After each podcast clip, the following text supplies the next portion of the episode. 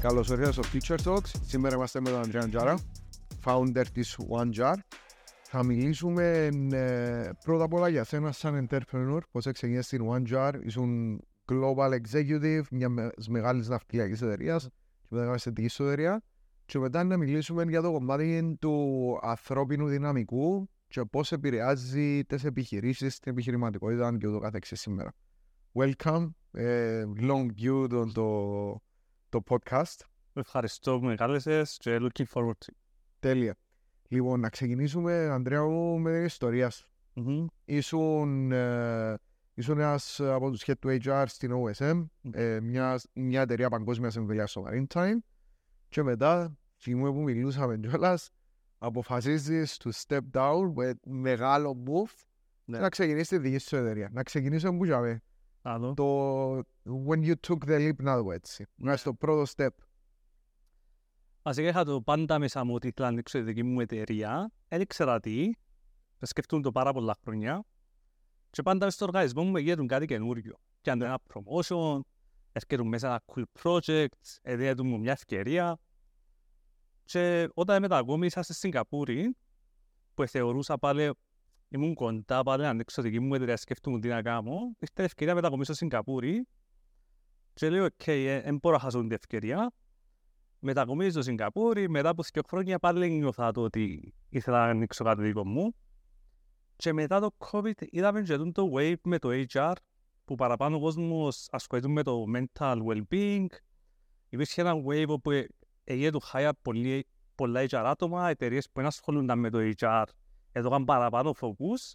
Και λέω, και είναι opportunity να μην ανοίξω μια εταιρεία HR consulting, το οποίο να βοηθήσει τις εταιρείες ε, σε αυτόν τον journey. Εντάξει, ήταν πάρα πολλά δύσκολη αποφάση να φύγεις κάτι τόσο solid και που έχτισες μετά από τόσα χρόνια για να ξαναρχίσεις που την αρχή. Ε, μιλούσαμε τα και μαζί, να κάναμε exchange ideas; Ε, ήταν Είναι στο comfort zone σου, αδεία. πάρα πολλά. Ναι, είναι ξανά από την αρχή, ας πούμε. Και πολλά διαφορετικό είναι το journey και τα competences που θέλεις σαν entrepreneur με το ότι χτίζεις σαν ένας executive σε μια εταιρεία, σαν ένας director. Εντάξει, επειδή μου πάρα πολύ καιρό να σκεφτώ, τελικά ε- έπιασα το leap. Ε, Ήταν και πολλά supportive η εταιρεία μου σε το transition. Ε, βοήθησα και εγώ πολλά να βρουν άλλα άτομα να συνεχίσει το HR department όπως ήταν πριν. Ε, ναι, και κάπως έτσι ανοίξα την OneJar. η εταιρεία. Οκ, και η απόφαση να ανοίξεις την OneJar, εκτός το ότι ήθελες πάντα να κάνεις κάτι εγώ σου είχες, όπως όλο μέσα στα Κυπριακά, είναι το σκουλούτσι. Ναι, ναι, ναι. Το σκουλούτσι είναι το entrepreneur. Υπήρχε κάτι που είδες μες στην αγορά, που είπες πρέπει να κάνω tackle του να γίνει μες στην αγορά. Βασικά σχεδόν πάντα στο HR υπάρχουν δύο λύσεις. Η μια λύση είναι εκείνο που χρησιμοποιούν οι public εταιρείες. Ναι. Είναι οι big four ας πούμε. Ναι. Που έρχονται και φέρνουν έναν τεράστιο solution σε σένα με πάρα πολλά ακριβό, με πάρα πολλά resources, πάρα πολλά rigid, ας το πούμε συνήθως, που κάνουν για πάρα πολλά μεγάλους οργανισμούς. Ε, και μετά είναι το άλλο είναι το solution που έχεις κάτι πολλά απλό, ε, κάτι, ένα fixed product που το πιάνεις και χρησιμοποιάς. Και είδα ότι κάπου τα- δεν υπήρχε κάτι μες στη μέση, ειδικά στην Κύπρο. Και έτσι που είπα, ok, εν- εν- να είμαστε κάπου στη μέση εμείς, όπου να είμαστε πολλά practical, με πολλά πιο advanced solutions, ε, αλλά όχι τόσο simple, ούτε τόσο big solutions. Ναι. Και custom πας στον πελάτη. Επίσης, ε, δουλεύοντας στην OSM που ε, μπορούσα να δω, είχα την ευκαιρία να δω πάρα πολλά advanced solutions σε θέμα psychometrics, and digital HR tools, HR data visualization ε, και, και πολλά άλλα initiatives που κάνουμε για το- για το leadership και το training, έβλεπα ότι η Κύπρος δεν τα είχε πολλά Ναι. ε, και ότι οι- θέλουν να, πα- θέλει η Κύπρος να πάει προς τα πόδια, θέλουν οι εταιρείες, απλά δεν ξέρουν πώς πολλές φορές και μπορεί να μπορούν να κάνουν afford ε, που εταιρείες που, το- που σου πας Big Four ή να, να κάνουν afford να, να φέρουν μέσα όντας το πες Big Four, αλλά θέλουν πάλι να ξεκινήσουν προς τον journey. Ναι. Και κάπου τσάμε που ε, εκαλύψαμε τον gap. Ναι. Και εδώ είναι μέρος ε, και ενός business και technology transformation μιας εταιρείας, επειδή χρησιμοποιάς, όπως είπες, tools, ε, πλατφόρμες που κάνουν σαν psychometric test, σαν analytic, Ναι, the whole shebang, ναι. να το πω έτσι. Ε, οι κυπριακές εταιρείες πάνω στο κομμάτι της ετοιμότητας, του digital transformation, όπως είδαμε που στατιστικά προηγουμένως, όπως το Digital Cypress Survey, Ναι. ε, θέλουν να κάνουν κίνηση, αλλά they are lacking behind. Και ένας από τους λόγους, τους κύριους λόγους που είναι πίσω, είναι ότι βρίσκουν πάρα πολλά δύσκολο να κάνουν train το προσωπικό του και να αλλάξουν τον την κουλτούρα. Οπότε εσύ που είσαι hands-on με την OneJar, πώς βρίσκεις το implementation των, των νέων τεχνολογιών και Ναι. yeah. της νέας προσέγγισης των διαδικασιών να κάνεις psychometric test ή να κάνεις ε, skills assessment μέσω κάποιων αλγόριθμων σε μια εταιρεία. Πώς αντιμετωπίζετε από τις κυπριακές εταιρείες, πόσο έτοιμοι είμαστε; Ας σου πω, όλα εξαρτούνται από τον ιδιοκτήτη ή από τον διευθυντή της εταιρείας. Ναι, ε, σ- ε, στο τέλος. Δηλαδή, ας, κάθεσαι πολλές φορές μπροστά, βρεις το εσύ φαντάζομαι η δουλειά σου, ξέρεις ποιος ενδιαφέρεται να κάνει την αλλαγή, ξέρεις Ναι. ποιος ενδιαφέρεται να κάνει implement τα solutions. Ε, αν κάποιος ενδιαφέρεται από την αρχή ή μπορεί να το κάνει μέσω pressure, ας πούμε, ή ήρθε ένας σαρίσιο μέσα είπε γιατί όχι, είναι δύσκολο να γίνει adapt μες στο οργανισμό. Αν υπάρχει όμως, αν ο άλλος εκείνη που την αρχή και βλέπει το value και καταλάβει το ο διευθυντής ή ο ιδιοκτήτης της εταιρείας, τότε η implementation είναι πολύ εύκολο, γιατί το necessity έρχεται from the top ε, και σίγουρα είναι και επικοινωνιακό είναι το θέμα μετά πώς το, σε, πώς το επικοινωνάς πιο κάτω μες στο οργανισμό, όπου πρέπει να εξηγήσεις το landscape, το environment, γιατί κάνουν τις αλλαγές, γιατί είμαστε εδώ που είμαστε και κάνουν τα πράγματα. ναι. Ε, αλλά αν, αν αν έχεις το support from the top, ε, βλέπω τα αρκετά φυσικό και έχουμε πελάτες ήδη που τα κάναμε και πάρα πολύ εύκολο με το support from the top. Ναι, Αν υπάρχει όμως, αν κάνει lacking το support from the top, τότε δεν δυσκολευτείς πολλά να, να κάνεις creation του HSC για να κάνεις adapt τα solutions που ναι. φέρνουμε μέσα. Άρα, άμα ξεκινάς εσύ, ποιο είναι το πρώτο step για να φέρεις το transformation μέσα. Σε μια εταιρεία, Ναι, επικοινωνία πάνω Ok. okay. όλα. Δηλαδή, βλέπουμε το process τώρα ποιο είναι. Μπορεί να μην υπάρχει, αλλά κάτι γίνεται. Κάνουμε το map down και επικοινωνούμε με τον κόσμο. Παιδιά, το τι γίνεται αυτή τη στιγμή και το πράγμα. Ε, μετά κάνουμε map πώς θέλουμε να γίνουν τα πράγματα με input από τον κόσμο. Πώς νομίζετε μπορούμε να το αλλάξουμε. Κάνουμε input από τον κόσμο και κάνουμε ένα map καινούργιο process. Κάνουμε παιδιά το πώς νομίζουμε ότι πρέπει να είναι το process. Κάνουμε input από τον κόσμο. λέ- Κάνουμε κάποια adjustments κάνουμε ένα pilot stage όπου κάνουμε run το καινούργιο process, κάνουμε feedback και μετά τελειοποιούμε το και βάλουμε το, το καινούργιο process in place μαζί με το support tool. ναι. Σε περίπτωση που πάσχει ας πούμε το process ή μετά από ένα χρόνο που άβρεις κάποια άλλα improvement points, δεν τελειώνει ποτέ η διαδικασία. Δηλαδή μπορεί να βελτιώσεις το process ξανά και ξανά, το solution που βάλες, ξανά και ξανά εξαρτάται από το οργανισμό πόσο θέλει ε, και πώς είναι ανάγκη είναι να κάνει review κάποιο process. Ναι. Αν έπρεπε να σου πω να μου κάνεις assess, να μου δώσεις τα τρία πιο σημαντικά πράγματα που πρέπει να κάνουν οι οργανισμοί στην Κύπρο που θέμα uh, ανάπτυξης ανθρώπινου δυναμικού. Μμμ. Και παράλληλα σου έλεγα ποια τρία skills προσόντα υπολείπονται που το προσωπικό των εταιριών σήμερα. Μμμ. Ποια είναι τα τρία change points, ποια είναι τα τρία skills που χρειάζονται; Εντάξει, δεν ξέρω αν θα σου πω τρία. Ξέρω σίγουρα ότι εκείνο που υπάρχει lack είναι το να κάνεις measure πράγματα. Ναι, Πολλές φορές πάμε και κάνουμε πράγματα επειδή είναι cool, ή επειδή κάποιος άλλος τα κάνει και ξέρουμε ότι λειτουργούν, αλλά δεν, τα, αν δεν έχεις ένα measurement point να δεις, ok, κάνω τα όλα πράγματα, πώς ξέρω ότι δουλεύει. Πώς ξέρω ότι τα parties που κάνω ή το performance review που κάνω ή το productivity target που βάλω ότι πρέπει πρέπει να έχω τρόπο να κάνω measure. Να κάνεις measure το engagement, το turnover, το profitability, το productivity. Να βρεις κάποια simple parameters. Δεν είμαι και της άποψης πρέπει να δημιουργήσεις εκατό ναι. Να έχεις analysis paralysis. ας πούμε. ναι, ναι, να και να μην τσάμε. Είναι σημαντικό, ο- έτσι ώστε μετά να βλέπεις τι λειτουργήσε, τι λειτουργήσε και τι μπορείς να βρεις καλύτερα. Και είναι βλέπω το πολλά ότι δεν γίνεται και, σαν, και εγώ σαν business owner τούτα όλα κάνουν τα νέα για να χαπεί ο κόσμος, αλλά κάνουν τα και για εν business. κάνουν το για το business, για να γίνει profitable το business, για να πάει πιο προς το business. Άρα, number one, θα έλεγα να σκέψουν να κάνουν κάποια με- πράγματα μέσα και στο HR, όχι μόνο στο business; Άρα, εκείνο θα βάλουν το πρώτο. Το δεύτερο είναι να γίνουν λίγο πιο people-centric οι εργοδότες και πιο flexible. Πολλές φορές είμαστε έτσι rich στην Κύπρο. Μπορεί να είναι η κουλτούρα, μπορεί να είναι και από τα σχολεία μας. Δεν υπάρχει εκείνο το flexibility να πεις, να, να κάνεις involve τον υπάλληλο πώς θέλει να δουλέψει.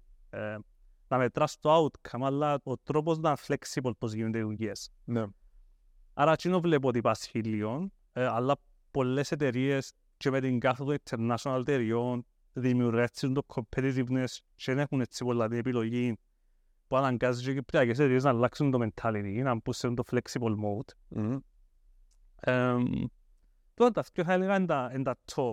Ε, μετά εντάξει πάει σ- ε, στα practices που δεν υπάρχουν, ή στα processes που δεν υπάρχουν πολλές φορές, ε, όπως performance reviews, ε, training and development processes, promotion processes, πράγματα τα οποία να τα κάνεις με έναν πιο professional τρόπο, που είναι μια professional, αλλά επίσης και experience για τον υπάλληλο. Ναι.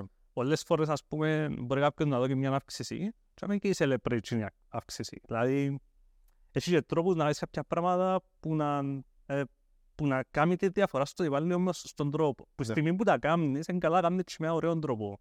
Για τους δύο υπαλλήλους πιο έντονα. Ναι, επειδή είναι communication τώρα. Ναι, πολλές φορές ε, communication τα θέματα παρά διαδικαστικά, αν έχεις τις διαδικασίες. Οκ, και από θέμα skills, ποια skills πιστεύεις υπολείπονται βάσει του experience σου; Οι, οι υπαλλήλοι, οξά, συγκε- συγκεκριμένα- οξά γενικά οι υπαλλήλοι, θα Γενικά οι υπαλλήλοι, on average, δηλαδή ας σου έλεγα κάτι που θωρείς να συστηματικά κάποιο skill που υπολείπεται από τους υπάλληλους στην Κύπρο. Ναι. Ο προσωπι... ανθρώπινο δυναμικό γενικότερα. Ε, Θεωρούμε κάποτε αν εσκίσει personality traits κάποιες φορές που μπορεί να Σημαντικό σημείο τούτο. Ναι. Σίγουρα εντάξει, τα, το technological side of things που είναι μόνο ακόμα και οι καινούργιες γενιές νομίζω κάνουν το λίγο lag επειδή είναι παραπάνω trained σαν users Μμμ. παρά σαν να κάνουν build κάποια solutions ή να τα κάνουν improve κάποια solutions. Άρα το tech side σίγουρα πάντα είναι μέσα νομίζω και είναι ένα.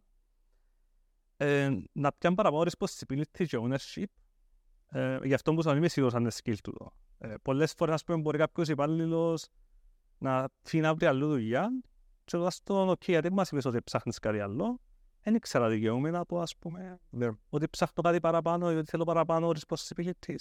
Τον το mentality ότι περιμένω από κάποιον άλλον να γίνει. Εν πιάνω ownership να πάρω πίσω ή το responsibility ε, να, να ζητήσω πράγματα, να, να, να δημιουργήσω το δικό μου ρόλο, ας πούμε, να πιάσω παραπάνω responsibilities που, που έχω ήδη. Ναι. Πολλοί ας πούμε λαλούν θέλω promotion. OK, ε, δεν έχουμε κάτι. Ε, αν αρκέψεις μόνος σου πιάεις responsibility όμως και σε ένα project και πεις μου ε, ξέρεις, ε, είχα, είχα τον, τον ρόλο, τώρα έκανα και τούτα, θεωρώ ότι πρέπει να πιάω promotion για αυτόν τον ρόλο. Ναι. Most likely να πιάσεις που μόνος σου promotion. Ε, Πρέπει να δείξεις initiative. ε, Θέλω να έχεις ε, ε, character trait όπως είπες. Είναι ηγετικότητα το πράγμα. ναι, εντάξει, responsibility και ownership ε, νομίζω γίνεται και train όμως, δεν είναι μόνο character. Eventually πρέπει να τους χτίσεις και confidence της ομάδας σου. για να Σίγουρα, αυτό το πράγμα. ναι, ναι, ναι, Πρέπει να μιλήσεις για flexibility. ναι. Ε, να πας σε ένα short break και άμα έρθουμε να πούμε παραπάνω για κομμάτι το flexibility και για το νέο initiative που ξεκινάτε με τους συνεργάτες σου. Τέλεια. Θα πω σε μερικά λεπτά.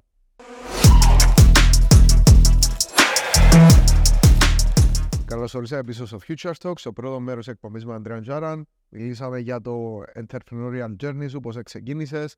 Ε, μιλήσαμε για το κομμάτι του ανθρώπινου δυναμικού στην Κύπρο, που πρέπει να κάνουν focus παραπάνω οι εταιρείες, που πρέπει να δώσουν έμφαση. Ποια skills υπολείπονται από το ανθρώπινο δυναμικό, τα οποία πρέπει να αναπτύξουν και ποια character traits. Και μιλήσαμε και για, briefly για flexible workplace Μμμ. κάτι που είδαμε να είναι άκρο σημαντικό, ειδικά μετά την πανδημία, που το remote work και το hybrid work it became a thing, ενώ ήταν υποσυζήτηση τα προηγούμενα χρόνια, it was forced να γίνει, να, να γίνει πρακτική και το flexible workplace είναι πιο σημαντικό παρά ποτέ. Μμμ. Οπότε ε, ξεκινήσατε ένα νέο initiative ε, μέσω της OneJar, σε συνεργασία με έναν ε, VC, φαντάτε κάποιο Ναι, λάθος. σωστά. Θέλω να μας πεις παραπάνω για αυτό, επειδή είναι πάρα πολύ exciting. Ε, εκτός που ότι σαν Ανδρέας και όλα τα solutions που χτίζα over the years και στην προηγούμενη μου εταιρεία και στους πελάτες μου τώρα είμαι μεγάλος believer του flexibility. Ναι. Και είναι, ήταν, ήταν πάντα στο νου μου σε ό,τι έκανα και σε θέμα processes και σε θέμα approach με τον κόσμο.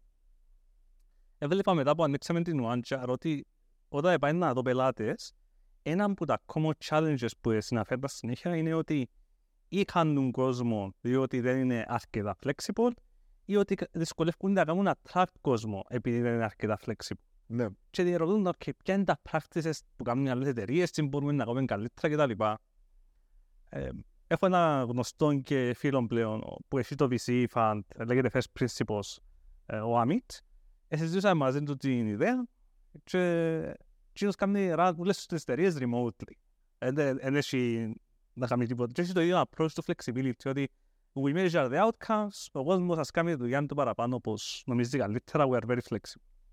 Και αποφάσισαμε να ανοίξουμε μια εταιρεία που την ονομάσαμε Flexible Workplace, η οποία essentially ε, θέλουμε να γίνουμε το hub και το knowledge, το ποια είναι τα καλύτερα practices του flexibility και όταν πάει στις εταιρείες κάνουμε τους ένα review το policies τους μέσω ένα, ένα questionnaire και επίσης ρωτούμε και κάποιες ερωτήσεις στον κόσμο τους και αν περάσουν κάποια criteria, τότε τους κάνουμε certified as a flexible workplace. Okay. Ε, επίσης, μέσω από το repost που είναι να πιάσουν, ε, βρίσκουν ε, tips και hints τι μπορούν να κάνουν καλύτερα για τα flexibility policies τους, τα work from home policies τους, τι λειτουργά και τι δεν λειτουργά τώρα στο existing και πώς να τους βοηθήσει να γίνουν καλύτερο flexible workplace. Ναι.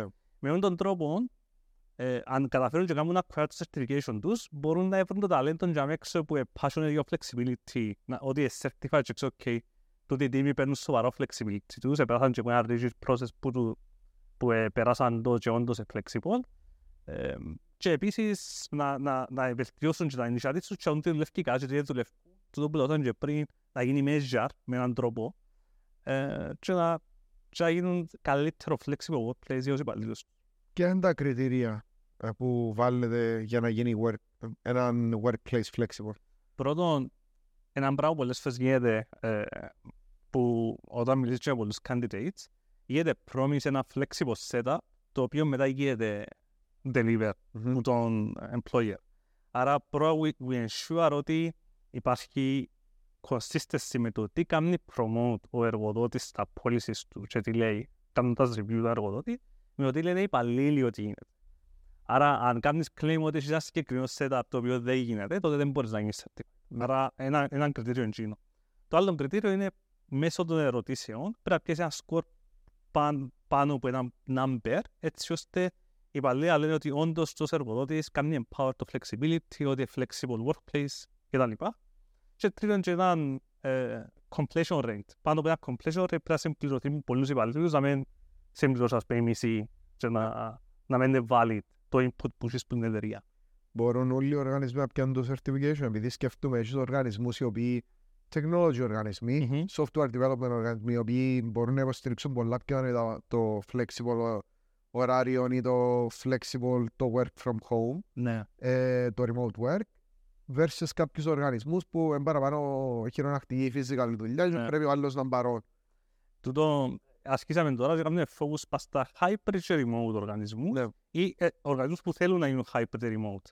Κάποιοι που δεν γίνεται επειδή είναι η φύση της δουλειάς τους και κατανοητό, π.χ. σε ξενοδοχείο ή σε εστιατόριο ή κάτι, ε, σιγά σιγά ε, να βγάλουμε και άλλα products τα οποία είναι branded διαφορετικά Ναι. με, διαφο- με διαφορετικό τρόπο να γίνεται certified. Ας πούμε, να μπορείς να έχεις συγκεκριμέ- να μπορείς να έχεις την επιλογή να διαλέξεις τις ώρες που δουλεύεις, ε, για παράδειγμα, ή τον τρόπο που κάνεις τη δουλειά σου σε εκείνα τα industries. Αλλά προς το παρόν κάνουμε focus μόνο σε εταιρείες που είναι possible να hybrid ή remote. Υπάρχει κάποιο minimum threshold ε, πόσοι υπαλλήλοι πρέπει να είναι σε μια εταιρεία για να γίνεις certified; 10 και πάνω. Okay. Το certification ε, recognize τα NAF, ε, άλλα bodies. Όχι, δεν, δεν- δεν είναι recognized πάλι. Είμαστε in process όμως να γίνουμε ε, Ναι. scientifically validate που πανεπιστήμια για το approach μας, για το scientific approach μας. Είναι πάρα πολλά σημαντικό. Ναι. Ναι. Οκ. Αν μας βλέπουν που είναι NAF, you might consider this. OK. Ε, το άλλο που θέλω να σε ρωτήσω, βάσει εμπειρίας σου. Επειδή είναι κάτι που τούτο αφορά όχι μόνο τις startups, αφορά όλους τους οργανισμούς. Πιστεύεις ότι το physical presence Μμμ. σε, μ, στο workplace αυξάνει το productivity, βοηθά το ή είσαι υπέρ του να είμαστε παραπάνω remote work from home. Ο λόγος που το ρωτώ, έβλεπα πρόσφατα ένα podcast, Ε. ξέρεις, αναφέρνω podcast σε podcast, όπως το Inception. 2023. ε, έβλεπα σε ένα podcast που ο Λάουρεν μου κάνει η Κοβέ με τον Γιάννη τον Γαβριλίδη ε, μαζί με τον Professor Dunbar, ε, world's ε, top evolutionary psychologist του Πανεπιστημίου του Oxford. Που ο Dunbar ήταν και που έχτισε τον Dan Barnumber και το ε, Seven Principles of Friendship, ο οποίος είπε βάσει της έρευνας του το να δουλεύεις σε physical location λόγω των uh, social cues που έχει, του interaction, even the small talk που έχεις και τον bonding που κάνεις με την ομάδα, οδηγάς σε higher levels of productivity. Mm. Ποιο είναι το view σου εσένα για αυτό το πράγμα; Εντάξει, ε, πιστεύω πάρα πολύ υπάρχει το physical element είναι σημαντικό. Mm-hmm. Να χτίσεις μια strong ομάδα, είναι σημαντικό το physical element κοντά. Δεν πάει όμως πλέον να, να έχεις και limitations. Έχει pros and cons. Εγώ, εγώ είμαι παραπάνω τις απόψεις, αν με ρωτήσεις προσωπικά, του hybrid. Ναι. Να, να είναι intentional, όταν, όταν να βρεθούμε physically, να, να έχουμε intentional σκοπό, ότι βρεθούμαστε για να κάνουμε το πράγμα. Αν άλλος βολεύει και να μπουν σπίτι ή κάτι άλλο, fair, όταν όμως χρειάζεται η εταιρεία να βρεθούμε, that's it. Πρέπει να βρεθούμε για τον σκοπό. Αλλά πραγματικότητα, άνοιξε το Pandora Box, δεν πρόκειται να κλείσει, πλέον μπορείς να βρεις talent παγκόσμια και δουλεύει remotely. It's possible, it's working. Έχει εταιρείες που το κάνουν και actually δουλεύουν και κάνουν grow και this is happening ας πούμε. Ε, άρα θα έλεγα ότι είναι σημαντικό το physical presence, ε, αλλά είναι και optional. Δηλαδή μπορείς να έχεις εταιρεία χωρίς physical presence πλέον, αλλά, αλλά ναι, είναι παραπάνω preference. Ναι. Ε, έχουμε και μια εταιρεία στην που είναι located και πρώτο founder της, okay. την Oyster, η οποία ε, unicorn company, αν δεν κάνω λάθος, run by Tony Jamus, one of the world's premier entrepreneurs. Ναι. Ε, και εν τούτο που στηρίζει ότι μπορείς globally, όπου και να είσαι, να κάνεις source talent. Ναι. Και βάλε μια φωτογραφία πριν κάτι μήνες, που δούλευκε που μέσα στο αυτοκίνητο του στο Ναγκάμα. Ναι. Και δεν γίνεται. Ένα international company που μέσα στο αυτοκίνητο του στο Ναγκάμα τώρα. Ναι.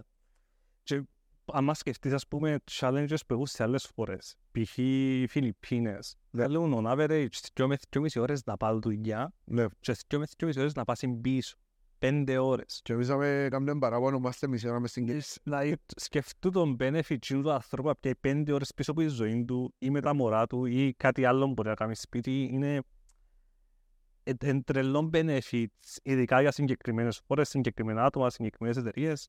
Ε, Σκεφτείς 25 ώρες την εβδομάδα, είναι 100 ώρες το μήνα. Ναι, είναι insane. Insane benefit. Και ακόμα και μισή ώρα να πάει και να χτίσεις άμα δεν χρειάζεται, άμα να πάει και να μπεις μέσα σε γραφείο και να κλειστείς, ας πούμε, ε, και θα δεις άλλον κόσμο ή θα δεις κάποιον ιδιαίτερο interaction, τότε γιατί να πάεις; Καταλαβαίνω, αν μπορείς να κάνεις remote. Μπορεί να υπάρχει side effect τα social cues που είπες, ναι. ε, αλλά και πλέον βλέπω ότι πάει παραπάνω ο κόσμος να γίνεται πιο mini CEO of his career. Mm-hmm. Ε, καταλάβω πολύ, δεν τους αρέσκει, αλλά δυστυχώς προς τα τσάμε πάει. Ναι.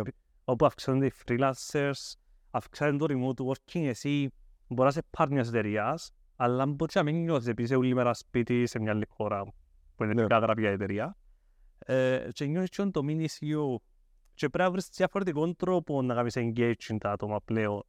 Εν, άλλαξε ο τρόπος πλέον, ειδικά σε το remote setup.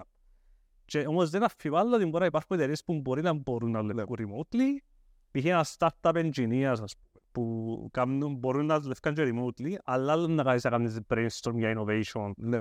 ε, να χτίζεις ξέρω, ένα ρομπότ ε, και άλλο να κάνεις μέσω Teams, ας πούμε. Μέσω... Ναι. ναι. Εντάξει, τώρα που άρχισε να αλλάξει το παιχνίδι με, με το devices όπως το Pro Vision της Apple που είναι spatial exactly. και με προηγούμενα efforts που έχουν να κάνουν με mixed reality μπορεί να αλλάξει το landscape ε, σε βάθος χρόνου. Λοιπόν, μόνο να γίνεται increased that direction ναι. ε, ή, ή, ίσως optimize με, ένα, με καλύτερα tools και καλύτερον τρόπο αλλά δεν το βλέπω να γίνεται ενδείξεις ας πούμε πίσω στα γραφεία ναι. in the old setup. Συμφωνώ. Ε, κλείνοντας, ποια συμβουλή θα θέλεις να δώσεις σε entrepreneur startups οι οποίες ξεκινούν τώρα okay. και πρέπει να βάλουν τη σωστή κουλτούρα into place ας πούμε ε, για να χτίσουν ένα καλό work environment; Very broad question, ναι. αλλά δεν πρέπει να δώσεις ένα advice τι εννοείται. Εντάξει, especially at the startup phase, everything starts and ends with you. Mm-hmm. Uh, βλέπεις σε... Ευχαριστώ. Ναι, really. Ε, ε, Όχι, ε, αγώσα catchphrase και actually συνάδει ωραία και με το βιβλίο που έγραψε ο Ριντ Hoffman του LinkedIn The Okay. Startup of You. Ah, Ναι, Please Nice. proceed. Ναι, everything starts with you. Επειδή είναι τόσο, ειδικά στην αρχή, είναι λίγοι- είναι λίγοι υπαλλήλοι. Εν- εν το- Ίσως είναι το curse και το blessing του entrepreneur στην αρχή ότι όλα εξαρτούνται από σένα, όλοι βλέπουν σε σένα. Ο κόσμος να κάνει mirror τις συμπεριφορές σου, να σε δει πως ή κάνεις react under pressure, να δει πως συμπεριφέρεσαι σε αδικίες και να τα κάνει mirror ή να θεωρήσει ότι τούτη είναι η εταιρεία, είναι τούτος ο άνθρωπος μπροστά μου και ας συμπεριφέρεται έτσι, εν καλό ή κακό. Ναι. Άρα να, να είσαι πολλά conscious στο πώς συμπεριφέρεσαι και να κάνεις still τα values και τις συμπεριφορές που θα θες να δεις και εσύ στους υπαλλήλους σου που it's easier said than done, αλλά it's uh, worth trying. Τέλεια. Ανδρέα, thank you που είσαι σήμερα μαζί μας. Thank you. Πριν κλείσουμε μια εταιρεία ή ένα startup ή ένας entrepreneur ή ένα οποιοδήποτε άνθρωπος ε, θέλει να μάθει παραπάνω για την OneJar και τη δουλειά που κάνετε για flexible workplaces. Πού μπορεί να σε βρει. Uh, LinkedIn είναι τα website μας, uh, OneJar, Flexible Workplace. If you Google them, you will find. Τέλεια. Thank you very much. Thank you. Ευχαριστώ που παρακολουθήσατε. Θα πούμε στο επόμενο Future Stops.